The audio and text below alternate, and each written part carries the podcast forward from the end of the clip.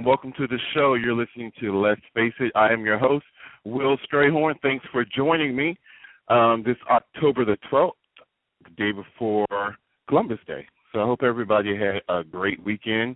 Um, I'm still battling these allergies, as you can tell, and um, we have a good show today for you.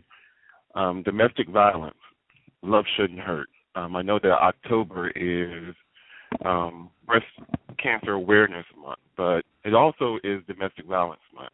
So I have two, well, actually, I have three guests this evening who are going to talk to you from their experience and from um, the experience of treating domestic violence victims and couples.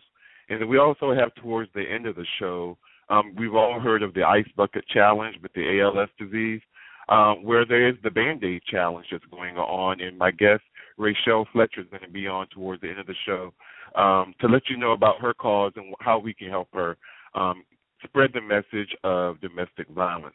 Um, last night we had at my house we had a conversation dinner, um, which basically we had um, Nate cooked a big meal, and we had about six friends over, and we sat around the table and we talked about a lot of topics, and that just brings to the table that next week, the 19th, we're going to have a full show of just hot topics. It's going to be a panel of about six or seven people, including myself, and we're going to talk about everything that's in the news today, from politics, um, religion, celebrity gossip, um, everything that's in the news today.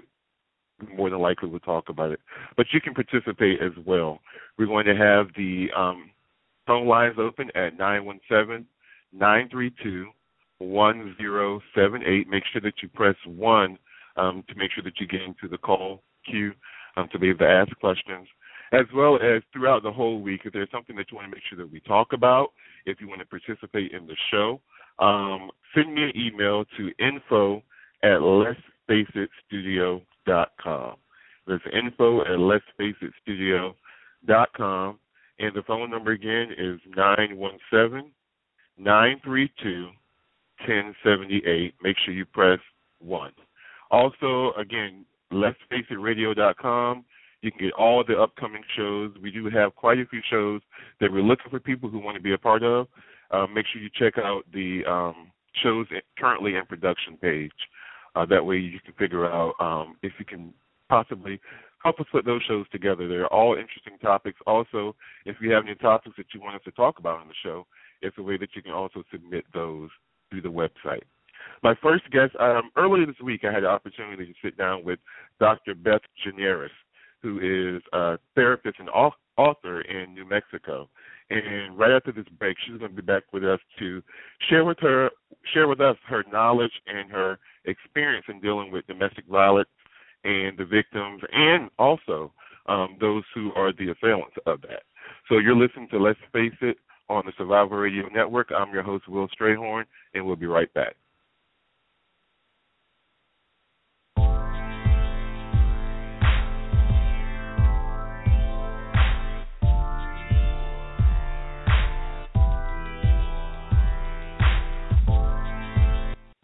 Are you a recent graduate, a display professional, or subject matter expert looking for an opportunity, or maybe you're seeking to advance your career in information technology and cybersecurity. Then Lanier Data Assurance Solutions, Inc. is the company for you. Lanier is a professional services consulting firm located in Washington, D.C., Largo, Maryland, and Jacksonville, Florida. We are comprised of highly experienced certified security professionals as well as subject matter experts in the science of information security and privacy. Lanier has established a solid reputation for excellence by providing superior services to every client. This credible firm brings a wealth and expertise to the profession. Work, excellent compensation, contract and travel options, contact Lanier Data Assurance Solutions today. Like us on Facebook to get real time opportunity announcements at facebook.com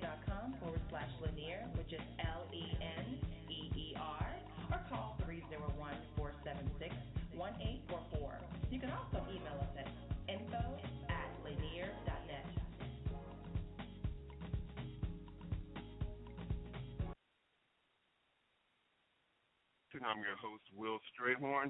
My first guest tonight is Dr. Beth Gineris. She is calling from New Mexico. Welcome to the show, Dr. Gineris.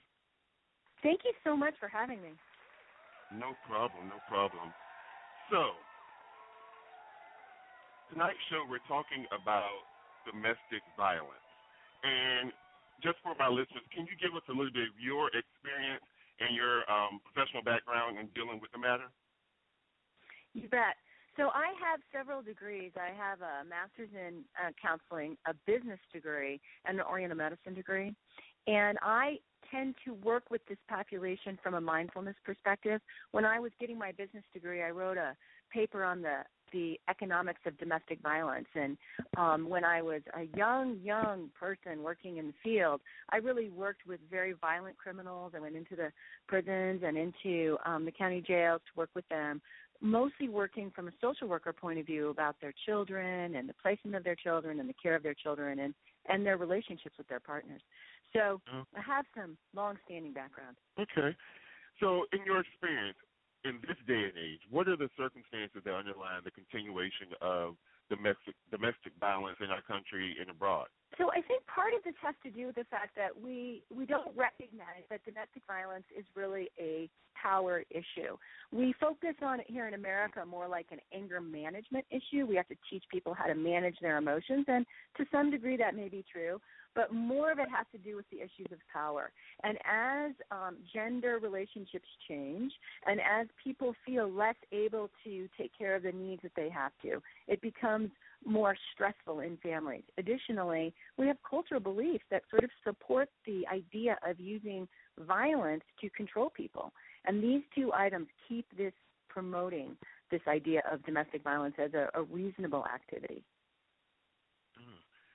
So in your observation, most most cases that occur, usually there's a person who has some type of a power issue, a power struggle going on. Yeah, it's an internal power issue, right? I'm feeling out of control. I'm feeling like the world is not in my working for me and I'm going to utilize this to to take an action or I feel like the system I'm in I I'm not recognized the way I need to be or things aren't happening how I want them to and I'm going to use some sort of dominating activity in order to overpower somebody to a relationship. Exactly, exactly. So that brings me to in recent news, we know with the Ray Rice domestic violence case, you have made a very wonderful, excellent observation um, regarding his case. Can you can you share that with the audience?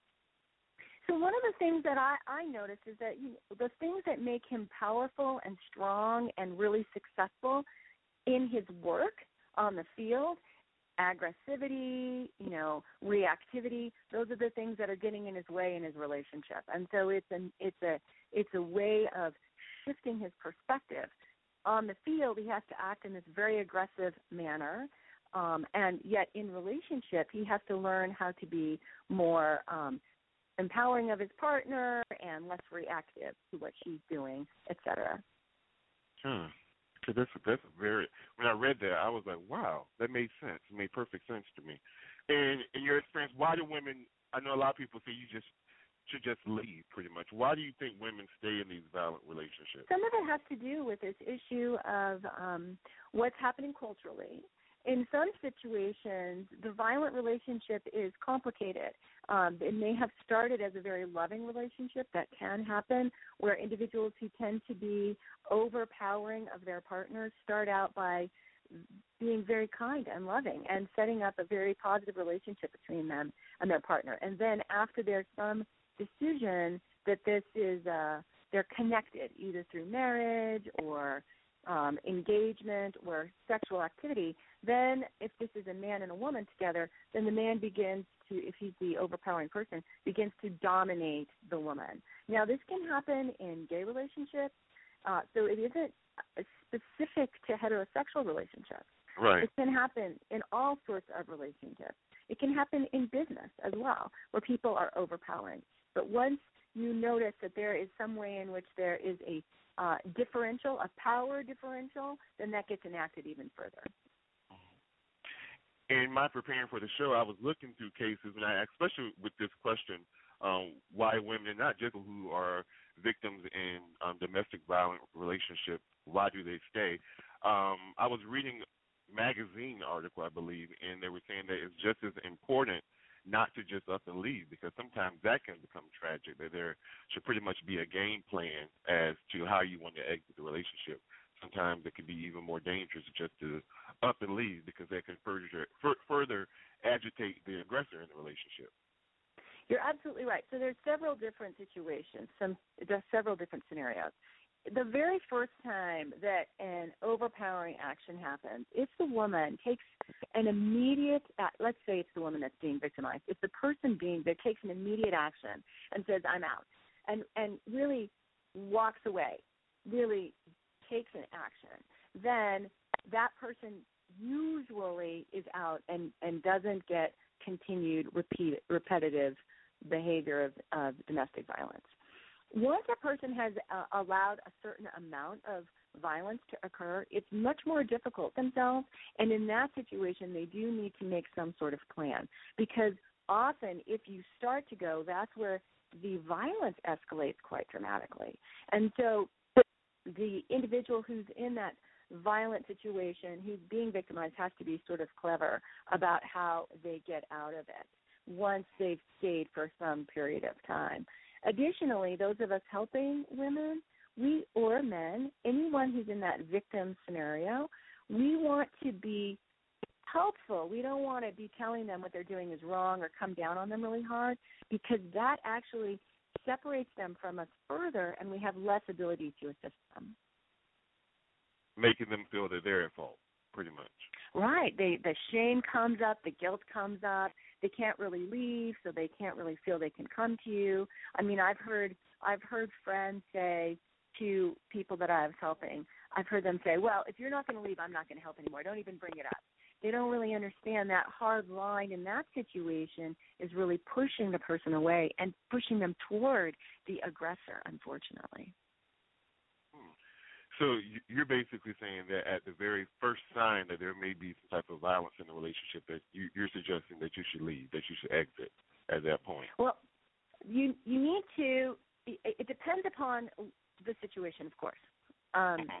That's what I was going to say. Sure, yeah. Their immediate action has to be: this is not okay. I'm not willing to do this and and take an action of I'm leaving. Let's go to. They could say let's go to therapy. Okay. That's fine, but they have to say this is actually not continuing in some way, and then take an action that supports that. Because one of the things that I've noticed is that when somebody says I'm going to leave if you continue, but they don't actually leave, they're they're condoning the behavior. And so until an action is taken that's congruent with the words they're they're basically saying it's okay. They don't mean to be, but that's what's happening.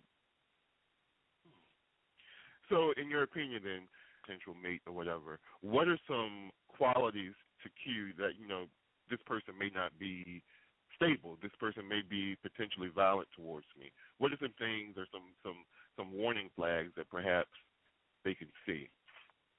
So, so it can go in two different ways. One way would be the person is strangely overly nice, overly kind. If they're overly like almost like a prince charming in relationships, um, that individual, but they're not very nice to the people around. Like they're they're uh, rude to waiters and waitresses, especially to um, people who are what could be perceived as service people working for them then you're noticing that they have already a concept of a power differential and that they enact that power differential differently. Do you understand what I'm saying? Mhm. Yeah, that was like an aha moment for me because I have a client who is in a situation currently. They say that their partner is the very opposite to different people. Um, and to them, in the, in the initially in the relationship, they were really like you said, like Prince Charming. But they noticed around everyone else, they were a demon. Everybody else didn't like them. So that that to me when you said that that was like a red flag that she should have picked up on. Right Absolutely. Another thing that you want to look for is what are their relationships with their previous partners? Are they reasonable? Are they um, negative? Are they strongly contested? What are the stories behind that? And if everything is always somebody else's fault, that's another situation where you recognize that that person doesn't have the capacity to sort of really kind of mediate, negotiate, be internally responsible. And that kind of attitude can make them more likely to have this sort of power differential and controlling behavior. So you also you said you specialize in mindfulness. I know you that you have a book. You have a book out. Can you tell us about your book? So the the book that I have out is is um, called "Turning Me to We: The Art of Partnering with Mindfulness." And the idea behind it is to move people from sort of being narcissistic or competitive in their relationships to more collaborative. Mm-hmm. And the idea is to really assist people in having these really mutually satisfying relationships where both parties have power and are empowered to create what they want. And so, one of the things that they've noticed is that when you work with these partners that are willing to work on their violent reactivity, like Ray mm-hmm. Rice said, he's willing to work on it. When you work with these individuals and you work with both parties that are partners and you bring mindfulness to the table, their behavior changes. And there are many studies that show that mindfulness and mindfulness meditation actually change the way that your brain works. It changes your limbic system, which is that emotional part of your brain, part of your brain that can be altruistic or empathetic. And that's what mm. you need. If somebody's acting out, you, I mean, if somebody is doing something you don't like, and you can't see it from their perspective, you may want to take control of them. That may be when that power differential comes into play. And if you can see it from their perspective, you can have a negotiated discussion about how to change how the relationship is going. Mindfulness. Is that a concept that you created? No, no. Mindfulness has been along a long time, and uh, they talk about it in psychotherapy. They talk about it in psychology, psychological theory. That's really what cognitive restructuring is—to look at something from the other side. And of course, it's been around forever in Buddhist tradition and Hindu tradition. They use it in mindfulness and meditation. And so I just borrowed all those ideas and sort of integrated the thoughts between East West philosophy and started to really apply them to relationships. So if I, like with my client, I go back to that scenario, what can I do if I see someone that I care about that they're caught up in a violent relationship? What are some steps that I can take to help them? So one of the first things to do if you're seeing a, a friend who's in a situation, the first thing you want to do is kindly, warmly let them know that you observe, sort of using your compassion. I see what's happening there. How did that make you feel? You know, you're sounding a bit like a therapist, I know, but you're trying to uh-huh. really connect with that person and then at the same time saying, if you are choosing to stay, I understand. I'm worried for you and I'm here for you. In other words, you're being clear that if they don't take any advice from you, you're still around so that they can keep coming to you because sometimes it takes several events before a person is willing to say, okay, so they said they were sorry, but then they did it again. Oh, they said they were sorry, but they did it again until they can finally say, I'm ready to really do what I have to do to take care of myself. Hmm. Are women always the victim in domestic violence? I read an article again and also discussed with you that I was alarmed by the percentage that may claim to be different. Are you are women always the victims in domestic violence? No, absolutely they're not. Um, and uh, women are the perpetrators of violence. They're per- perpetrators of violence in in um, same gender relationships, they're perpetrators of violence in heterosexual relationships. Oftentimes, men who are involved in um, a heterosexual relationship who are being battered, they do not go to the police because of an issue of shame, because our culture is so, they would really be hassled for that. Now, in um, the thing to keep in mind is that men are, I think it's two to one victims of violence in our society, just plain old victims of violence. Now, some of that is just it's work violence, some of that is uh, other kinds of violence, and some of that is domestic violence. We are more aware of women in domestic violence situations because we perceive that power differential from a physical point of view. If a 100 pound woman punches a 200 pound guy, he, she might not hurt him that bad. But if a 200 right. pound guy punches a 100 pound woman, she might be knocked out cold. And that's the reason that it tends to be discussed more from this uh, feminine perspective, but it's actually men are are two to one victims of violence in our society.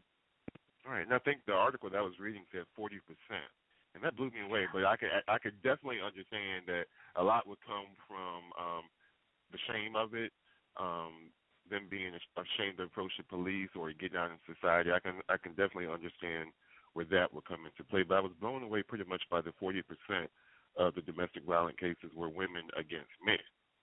Kind of Isn't that yeah? And I think it's not always women against men. It's just men who are in domestic violence situations. So it, it's also men against men, um, Okay. partners. Um, but it, it's just a, it's a very serious problem that we really aren't recognizing that men are they are at high risk for being in domestic violence situations. They're at risk for being stalked. They're at risk for many of the things that we discuss as being mostly feminine in gender. They aren't. Right. Well, well, Dr. Gineris, I want to thank you so much for stopping by. Do you have any final advice or information that you want to share with the listeners? So I, I just wanted to invite people to just understand that when people uh, are in a domestic violence situation, the more that we can apply our compassion to both the perpetrator of the violence and the victim, the more we can help them to find a way to not be acting in this fashion. In most instances, it's a very complicated sociological issue, and so we want to be able to take incisive action to protect them from hurting each other while still not creating a lot of blame and bullying. That doesn't actually help. And so that was one of the few things I wanted to really communicate about how important it is that we, we take sort of a mindful perspective at how we help people in this situation. Oh. Well, once again, thank you so much for stopping by. Dr. Gineris' information is on the website, let'sfaceitradio.com. And I hope that you'll come by again sometime. Thank you so much. Oh, thank you so much. I'd love to. Have a great You're welcome. evening. Thank you. You too. You're listening to Let's Face It on the Survivor Radio Network. I'm your host, Will Strayhorn.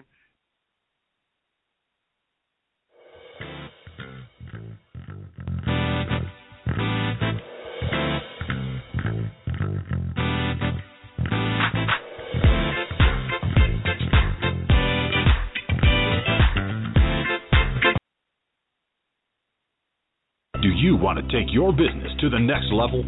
Ultimate Business Solutions provides the support you need to increase your customer base and sell more products and services online. Specializing in graphic arts, web development, and internet marketing, Ultimate Business Solutions creates the face of your business. If you're looking for a custom logo, dynamic website, or popping marketing material, call Ultimate Business Solutions today at 404-704-2197 or visit www.ultimatebizsolutions.com. Ultimate Business Solutions. Let us create your future. Bay Atlanta, where desserts are created and you taste love. Looking to fill your sweet tooth? Do you have a special event or occasion you're planning? Give Cake Cafe Atlanta a call. Located at 368 Candler Road, Atlanta, Georgia 30317. Open Monday to Saturday, 10 to 7 p.m. You can get the best in pies, cakes, cobblers, coffee, brownies, specialty popcorn, and more. Visit their website at www.cakecafeatlanta.com or give them a call at 404 284 0106. That's 404 284 0106. Call Cake Cafe Atlanta today. Looking for a cafe with a home like appeal where all who enter feel like they are part of something? Visit My Coffee Shop, located in Eastlake, Atlanta, Georgia. MCS has a full breakfast and lunch menu, offering both hot and cold options, and is home of the amazing basil lemonade. But don't forget their assortment of freshly brewed coffees. Come on by at 2462 Memorial Drive, Atlanta, Georgia 30317. We're pretty sure my coffee shop at East Lake will become your coffee shop too. Planning for the ultimate vacation? Do you want the perfect wedding and honeymoon packages? How about a relaxing cruise or group travel destination? You need Phoenix One Travel. Phoenix One Travel is one of the leading providers of travel services and travel education in the world. Give us a call at 678 358 8588 or visit our website at www phoenixonetravel.paycation.com. Let's plan your dream getaway today.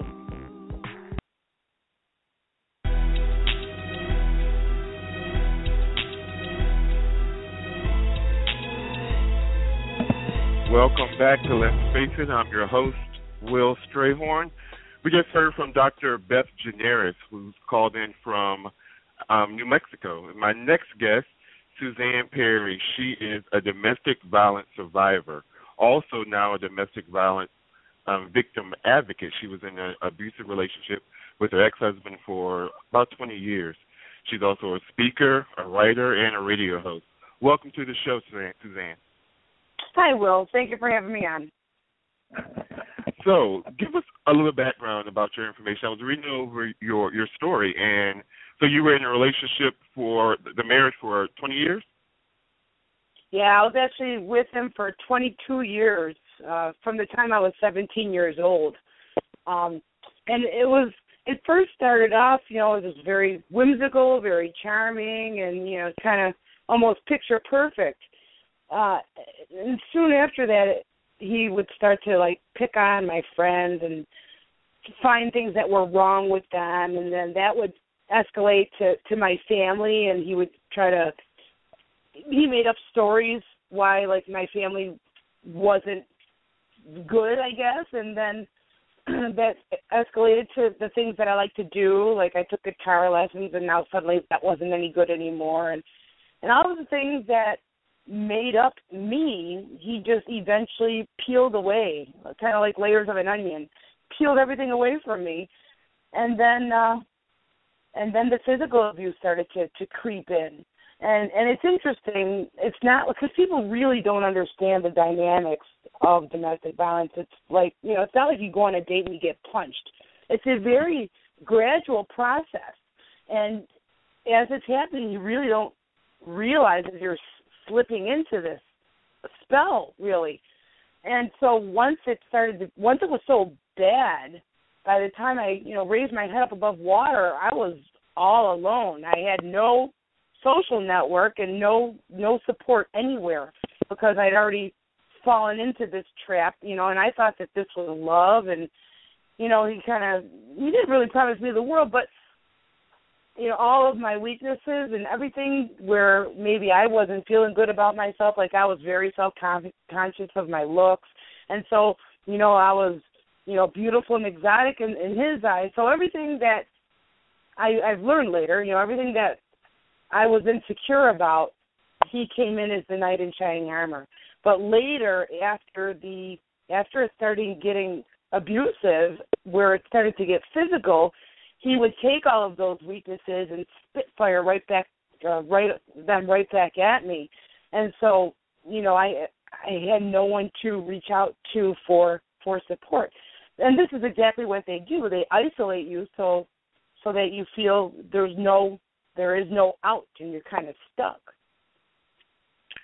So how far along in the marriage did all did did it start to really peak? Because you said it was over like a twenty something year span. Yeah. So I'm sure it, it wasn't in the beginning. So when when when did it start to where he had already had you isolated from those who cared about you, so that you were really pretty much probably dependent on him, and I guess that's where he wanted you. When did that all really come to a peak? Where along in the relationship or the marriage? Well, well, I had left three times. The first time I left, I was 21. We had our first child when I was 20, and and and our son was six months old. That was the first time that I left. So I, it had become quite physical by that point, and I I started dating him at 17. So I know I, I got stitches in my leg at 19 because he he whacked a, a glass mug over my shin until it broke, and I lied to my parents and covered up because this happened when I still lived with my parents, and we were up in my bedroom, and he was threatening me, say, accusing me of cheating on him, which I never did. But he whacked his mug until it broke, and then when my parents asked what was going on, we were like, "Oh, we were just horsing around," and, and I fell off the bed. And so I was already very uh, tied up, so to speak, in this relationship. I was defending him for hurting me, so it was already bad and just gone worse. I know when I moved out, um, when I was pregnant, I was terrified. I was already scared to be alone with him, but I pushed forward anyways. And so there really wasn't one particular peak, um, because you know the I mean the the beatings, you know, sometimes were more intense than others. You know, there was rape involved, and you know, there really wasn't a peak. But you know, after leaving three times and coming back three times, and then I married him, and I pretty much I think just wrote it off, and I I thought I was just going to die by his hands. I would go to sleep crying at night. I'd be praying. It's like, what did I ever do to deserve what I'm getting? Because you know, I, I wasn't a bad person. I never, you know, I mm. never cheated. I worked full time. I go to work and come right home, and he monitored my every move, my every breath, and my every word. Like I had no, no private time with my own children. And when I was gone at work, he would be slave driving them over in the house. Go do this, get me that, do this. So this way, they couldn't. My kids couldn't tell me what was going on when I wasn't there because he was always standing over us. But so there really wasn't one particular peak.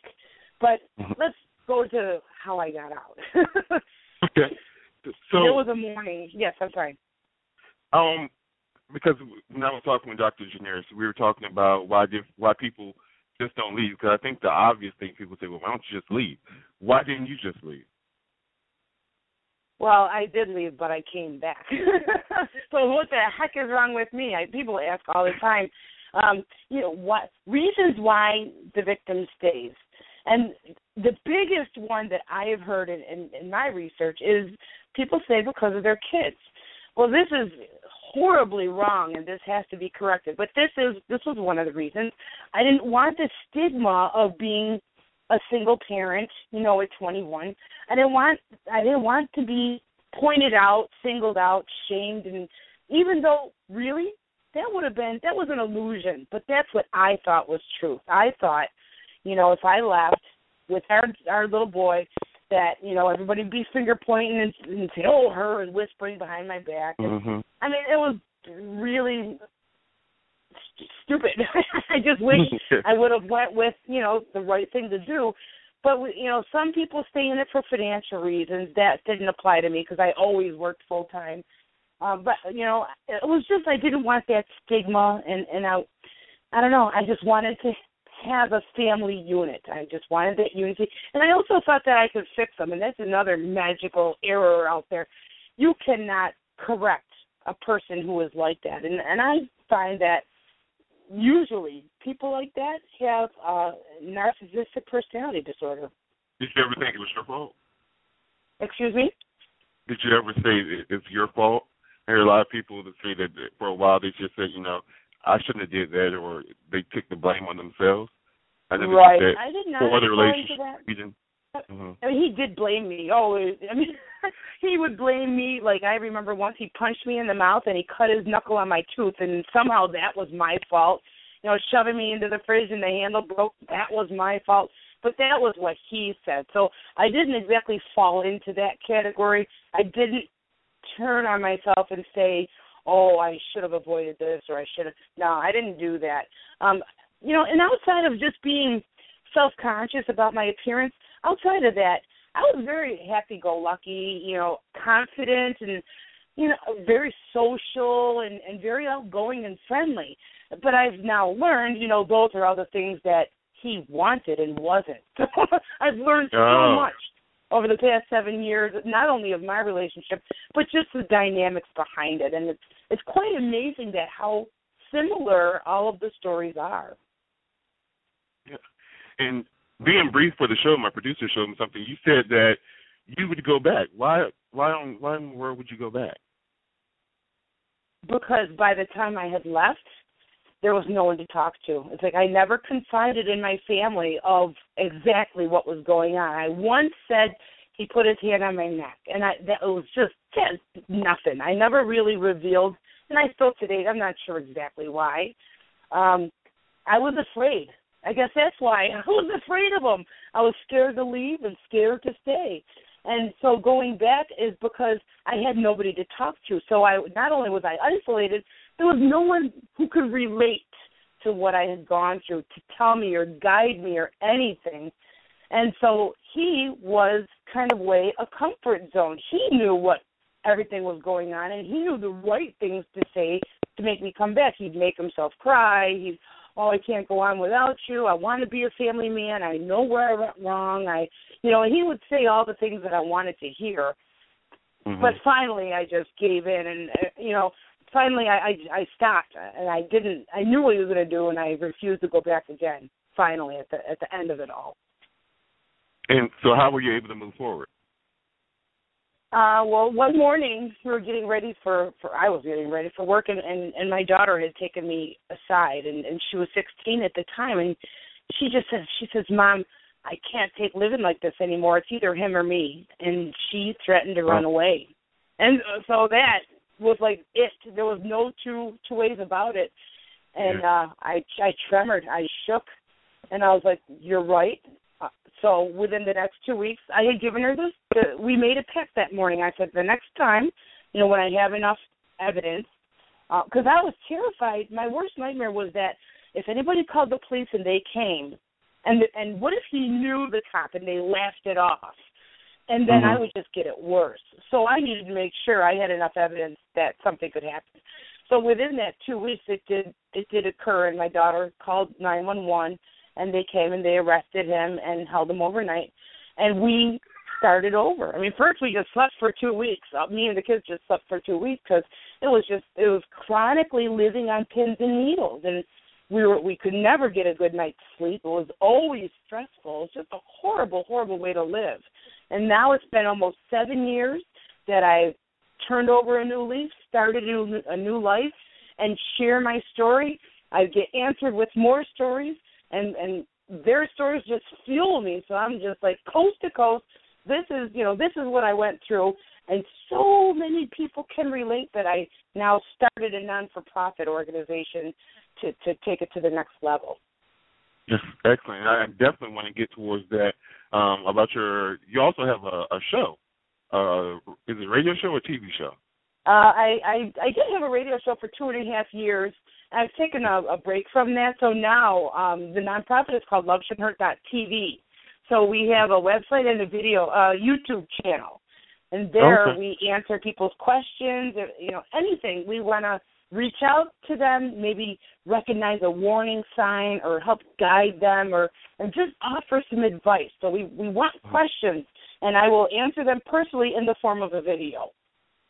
Oh, excellent. Okay, so um, right towards the end of the interview, I want to get the information so that I can definitely put it on the website. Um, I, I don't think I have the YouTube information, but I definitely want the guests to hear that.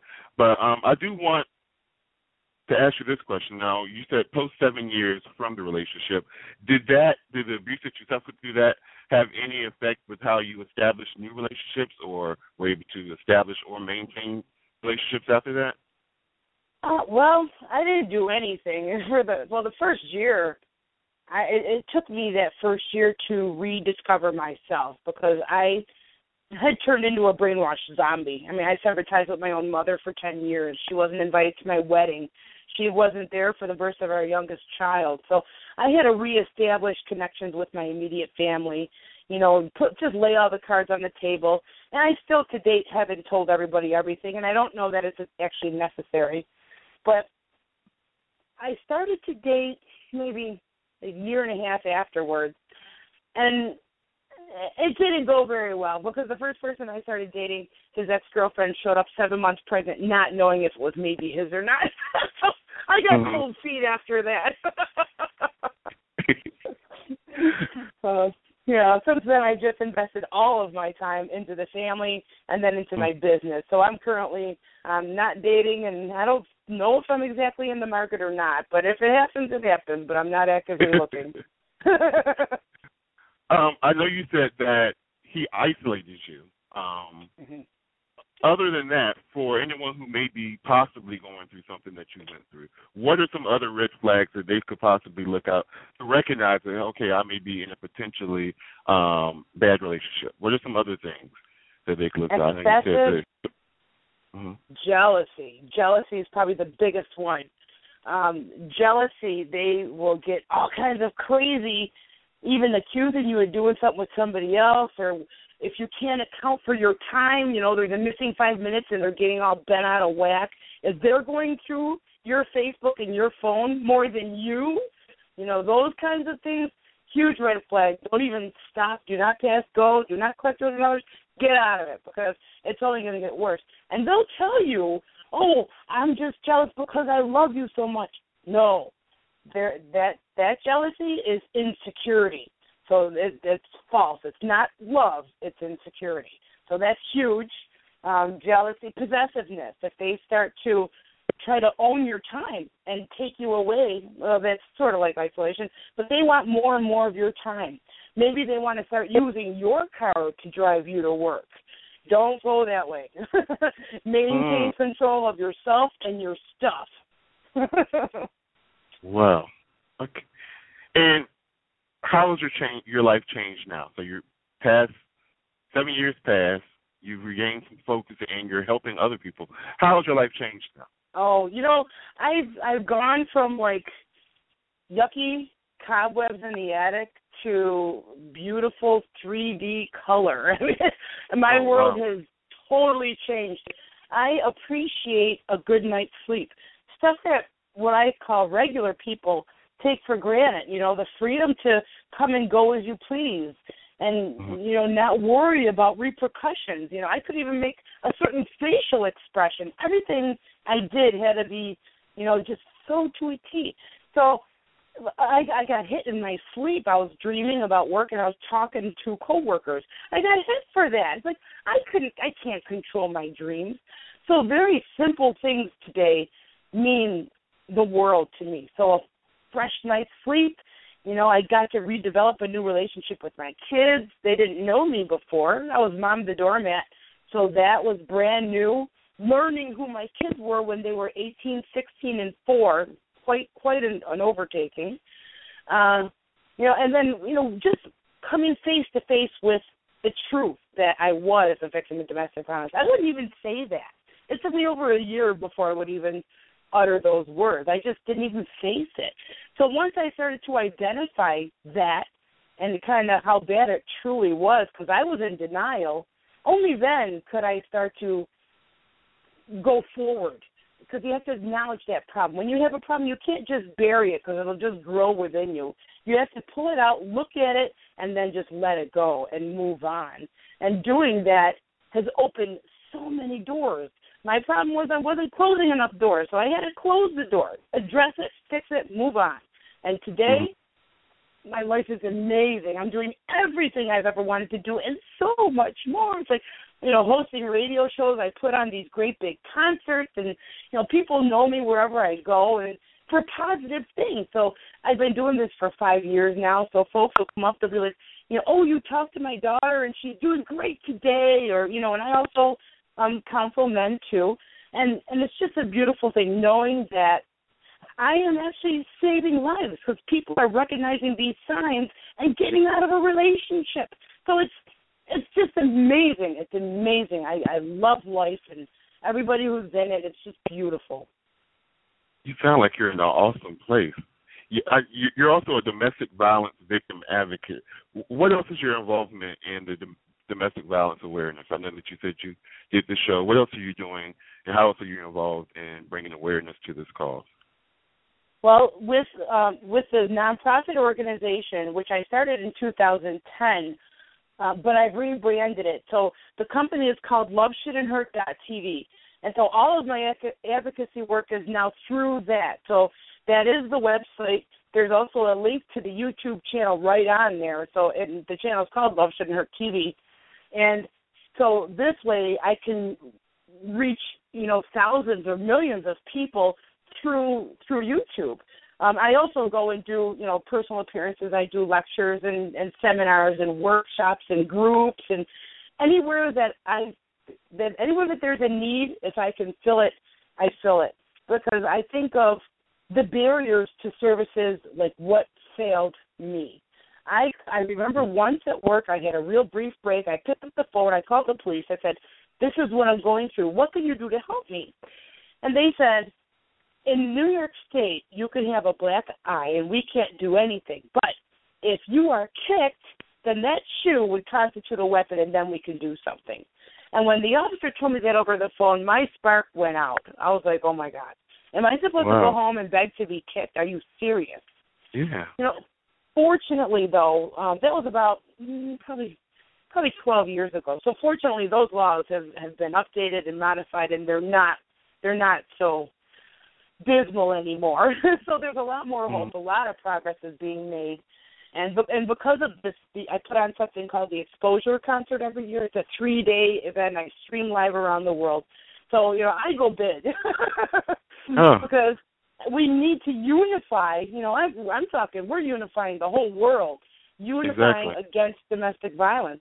And we have live chat during this this concert expo. So we talk to other countries, you know, Germany, people in Africa, people in and where Poland and England, New Zealand, everywhere. So it's it's just incredible. The power of the internet has has made that be possible where we're joining forces around the world, sharing stories and helping each other. It's awesome.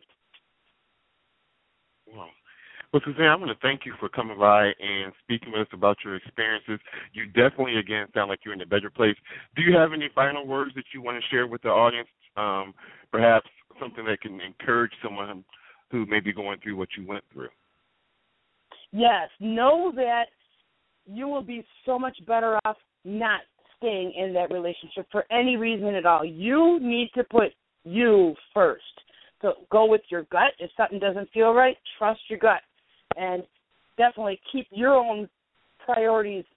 Keep yourself you. If somebody's trying to peel away that make the things that make up you, then it's bad. I hope that that made sense. Yeah, it did. It did. It did. Well, Suzanne, thank you so much for stopping by, and we hope that you'll be by again. I'd love to. Thank you very much. And remember, Love Shouldn't Hurt TV. You'll find me there. Send questions. I'll be happy to answer every question because one question will apply to thousands. Thank you so much. Great. Thank you. Bye bye. Bye-bye. You're listening to Let's Face It on the Survival Radio Network. I'm your host, Will Strayhorn, and we'll be right back to learn about the Band Aid Challenge.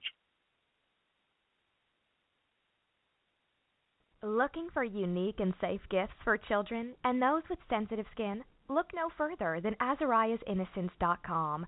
Azariah's Innocence is a natural bath and body product line created by teenpreneur, philanthropist, and honor roll student Zandra Azariah Cunningham. All natural oils, butter, and herbs make up a beautiful assortment of artisan soaps, lotion bars, bath bomb fizzies, sugar scrubs, candy and cupcake soap, and much more. Follow us on Facebook, Twitter, and Instagram at Azariah's Innocence or contact us at 1 585 68 Pure 1. Fun, fresh artisan beauty for girls from 6 to 106.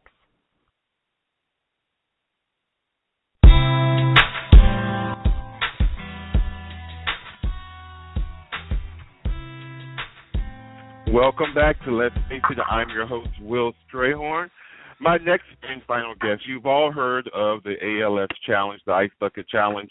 Well, my next guest, Miss Rachel Fletcher, is here to talk about um, the Band Aid Challenge. Welcome to the show, Rachel. How are you? I'm doing awesome. How are you? And thank you for having me. Oh, no problem. Thank you for, for, for contacting us. Why is this such a passionate subject to you? Wow. Um, domestic violence uh, became a passionate subject for me because I decided to write a book back in 2007. And when writing the book, it was pure entertainment, um, you know, just for reading purposes only. And the more and more people got the book, you know, they kept saying, you know, how awesome of a book it was. Well, in the process of me writing it, I um I included domestic violence, and the book is is a it's a fiction novel. It's about a woman who married her middle school sweetheart, followed him to college, did everything that he asked of her. They were just in love and love and love. Well, when they got older, they got married, and he started living a double life. And when she discovered his double life of selling drugs, she confronted him with it, and in turn, he began to abuse her to keep her quiet. So when um, you know she goes through this journey, and towards the end of the journey, when she's had enough, she starts to embezzle his drug money to finance her escape. Now, when I was writing the book, you know, I had to stop because I was thinking, you know, somebody's going to pick up this book and will be in a domestic violence situation. Now, this is pure entertainment, but you know, I was speaking to myself saying, "Hey, if somebody picks up this book, are they just going to be purely entertained, or are they going to actually take something from the book?" And I thought, you know, gosh, this is my chance to reach somebody. This is my chance to help somebody. This is a voice that I have the power, you know, of information through a book. So I stepped back, I started researching, and I started looking at statistics. And the more and more I started researching, the more passionate I got about the subject because domestic violence is like the underdog of October. You know, breast cancer awareness is everywhere. The walkathons, the telethons, everybody's wearing pink and all these things. And you know, I understand that. You know, my godmother is a breast cancer survivor. My mother-in-law is, and I, I understand. But we are losing women and men to domestic violence as well. So that's why I got so passionate about it because nobody talks about it. Hardly anybody even knows that October is Domestic Violence Month.